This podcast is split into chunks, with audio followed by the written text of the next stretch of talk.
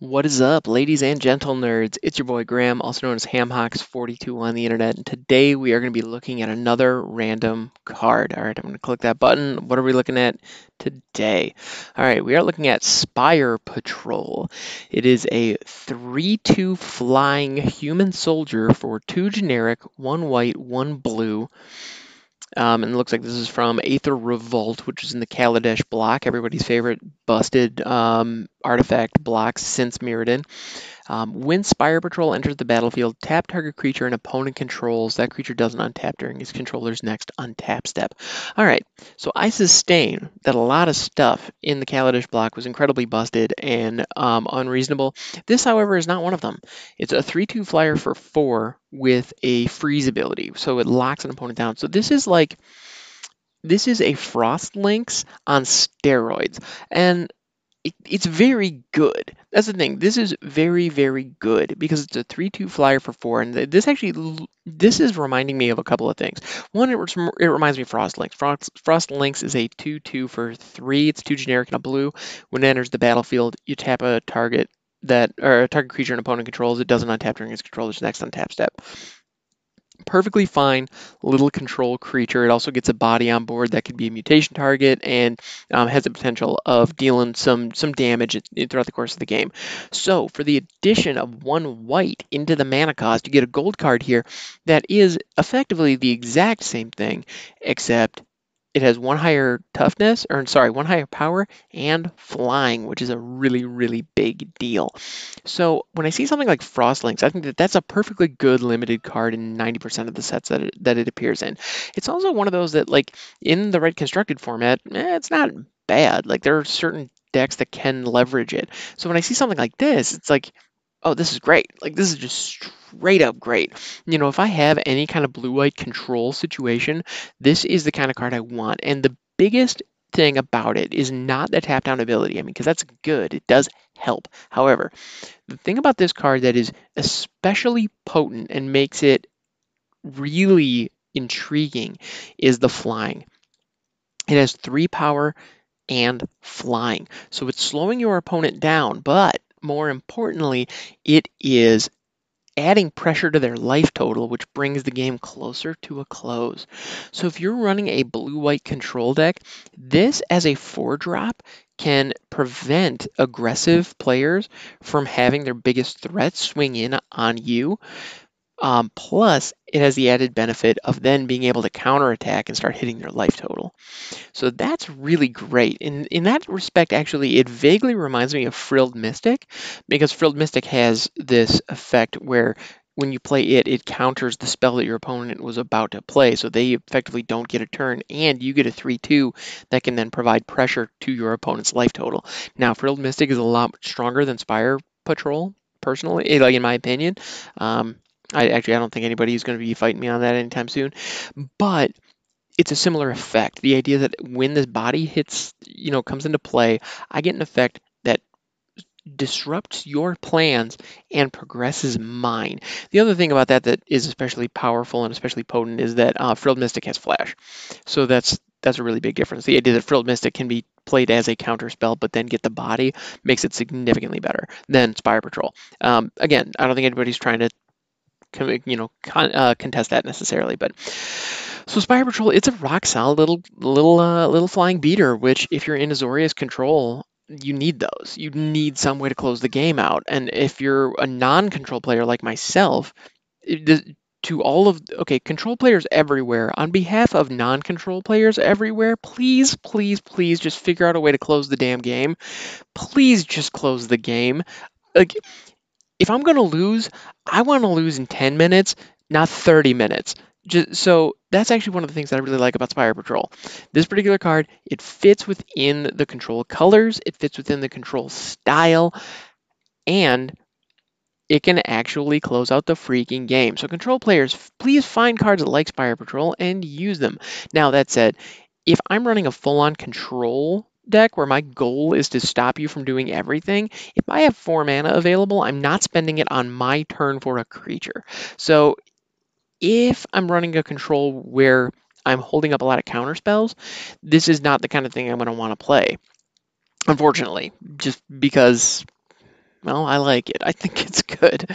But um, if I'm running blue-white flyers, so that's the other thing. If I'm if I'm running Azorius aggro, which is a viable archetype in a lot of formats, you can um, I would consider running this as a curve topper because it can really by the time the, the thing with Azorius flyers is when you have you have a lot of one drops, a lot of two drops, a lot of really small creatures that all have flying, and then anthem effects later to buff them up so that they can all become stronger and close out the game that way. So something like Spire Patrol allows you to once once you get into those fourth or fifth turns, usually what ends up happening, especially if you're going up against like a mid-range player who's leaning into creatures, you know, like a mono green player or something like that, they are likely to have creatures that are significantly bigger than yours. And with any luck, they don't have flying or reach. But if they do, Spire Patrol is a way of getting those blockers out of the way and prevent them from attacking you. So when your opponent drops that questing beast on their turn four, sure, you take the one hit to the face, but on the next turn, you have all your little flyers, and rather than trying to keep any of them back, although even most of them couldn't even block a questing beast in all likelihood, Spire Patrol is a way of just getting that offline for two turns and getting a decent sized body to add to your aerial assault. So I think that's probably where this is going to fit better than a true control setup, but I don't know. I would love the idea. Although, actually, you know, you could run it in a, in a deck that is running traditional counterspells and whatnot. Um, you probably have better options, uh, like the aforementioned Frilled Mystic or other flash creatures. I mean, actually, Brazen Borrower is phenomenal in that slot um, because it gives you a bounce spell and a flash flyer with three power. So actually, like that is going to be that's going to be better in every situation, other other than the sheer impact on your wallet. Um, that's the other thing. Brazen Borrower is like what is it, 70, 80 bucks, if not 100. I know it was 100 at one point, not too long ago, and it's still legal and standard. So actually, I wouldn't be surprised if it is still. Um, although actually, the whole market I think is down just because the world's ending. So that might be a thing already. Anyway, I don't know. I haven't looked at card prices uh, recently, but I would bet that Spire Patrol is at most a quarter. And so, because it's an uncommon from Kaladesh, you know, or well, from Aether Revolt, so it's no longer standard legal. This is probably not quite good enough to cut the mustard and Pioneer in any meaningful way. Uh, so, I mean, there might be a handful of Pioneer decks that that want it, but like I'm sure there are no modern decks that want this because it costs four you know, yeah, the further back you go, it's not, and it doesn't do anything big enough and splashy enough to really make an impact in Commander. So there are certainly some Commander decks I'm sure would be happy to have it, but actually, I can think of a Commander deck that I'm hoping to build that where I wouldn't mind having one of these. Um, yeah, the name is escaping me right now, but it's the Sphinx from uh, Ravnica, the Inscrutable. Isperia, Isperia the Inscrutable, I believe it is.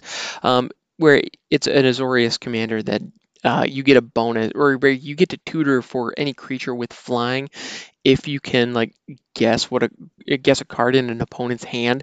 It's weird, but that's why I like it. And so being able to grab a flyer with some cool effect is really the name of the game with that particular deck. So something like Spire Patrol to answer a huge threat on the board could be really cool, actually. Um, that could be really effective in that situation. So I guess the more I look at it, the more I think about it, the more I realize there are places for this. This is just a rock solid little uncommon. I like it. It's another just rock solid little uncommon. Like not amazing, not going to set the world on fire, but super good. You know, just super super good. So yeah, if if you are in a situation where you know if if you're in a pioneer situation and you really do want some kind of controlling flying finisher, Spire Patrol might be something to consider because, like I said, it's probably going to be a quarter, maybe 50 cents. Uh, but compared to Brazen Borrower, which is 100% the better choice, which could cost you 100 bucks because that's a mythic that's still standard legal, whereas Spire Patrol is an uncommon that's not. So, just a thought. So as a uh, as a B plan budget option, I think it's gonna eh, it could be solid, or it, yeah, it could do the job. Um, we also see, so in the image, we also have a Kaladesh soldier uh, with these incredibly large, like ornithopter style, like propeller wings, which is kind of a cool. Um, it's kind of a cool image. It's very much an artificer. Uh, yeah, they're like four propellers sticking out of the eh, sticking out of this particular person's back. Um, in the same way that you would, I don't know, like I'm thinking some kind of like hovercraft. I mean, it basically is, looks like a uh, looks like a helicopter with four turbines just jutting out of their back, which is pretty freaking cool. All right, and there is some flavor text, so let's take a look. After I examine your cargo and check your papers, you can be on your way. Ah, very nice, very nice. That's Azorius, baby. That is what they do. That is their style. Now, this particular person is not actually part of the Azorius Senate, but white blue, that color combination, the idea of law and order being the um, being the police force in a given in a given um, plane makes a lot of sense. So this all fits. This I, I like it. Flavor wise, it's solid. Artwork is solid. The play on it is just solid. It's just a good card. It just it does what it does. It does it perfectly well. This is what an uncommon ought to look like, and we've seen a couple of those recently.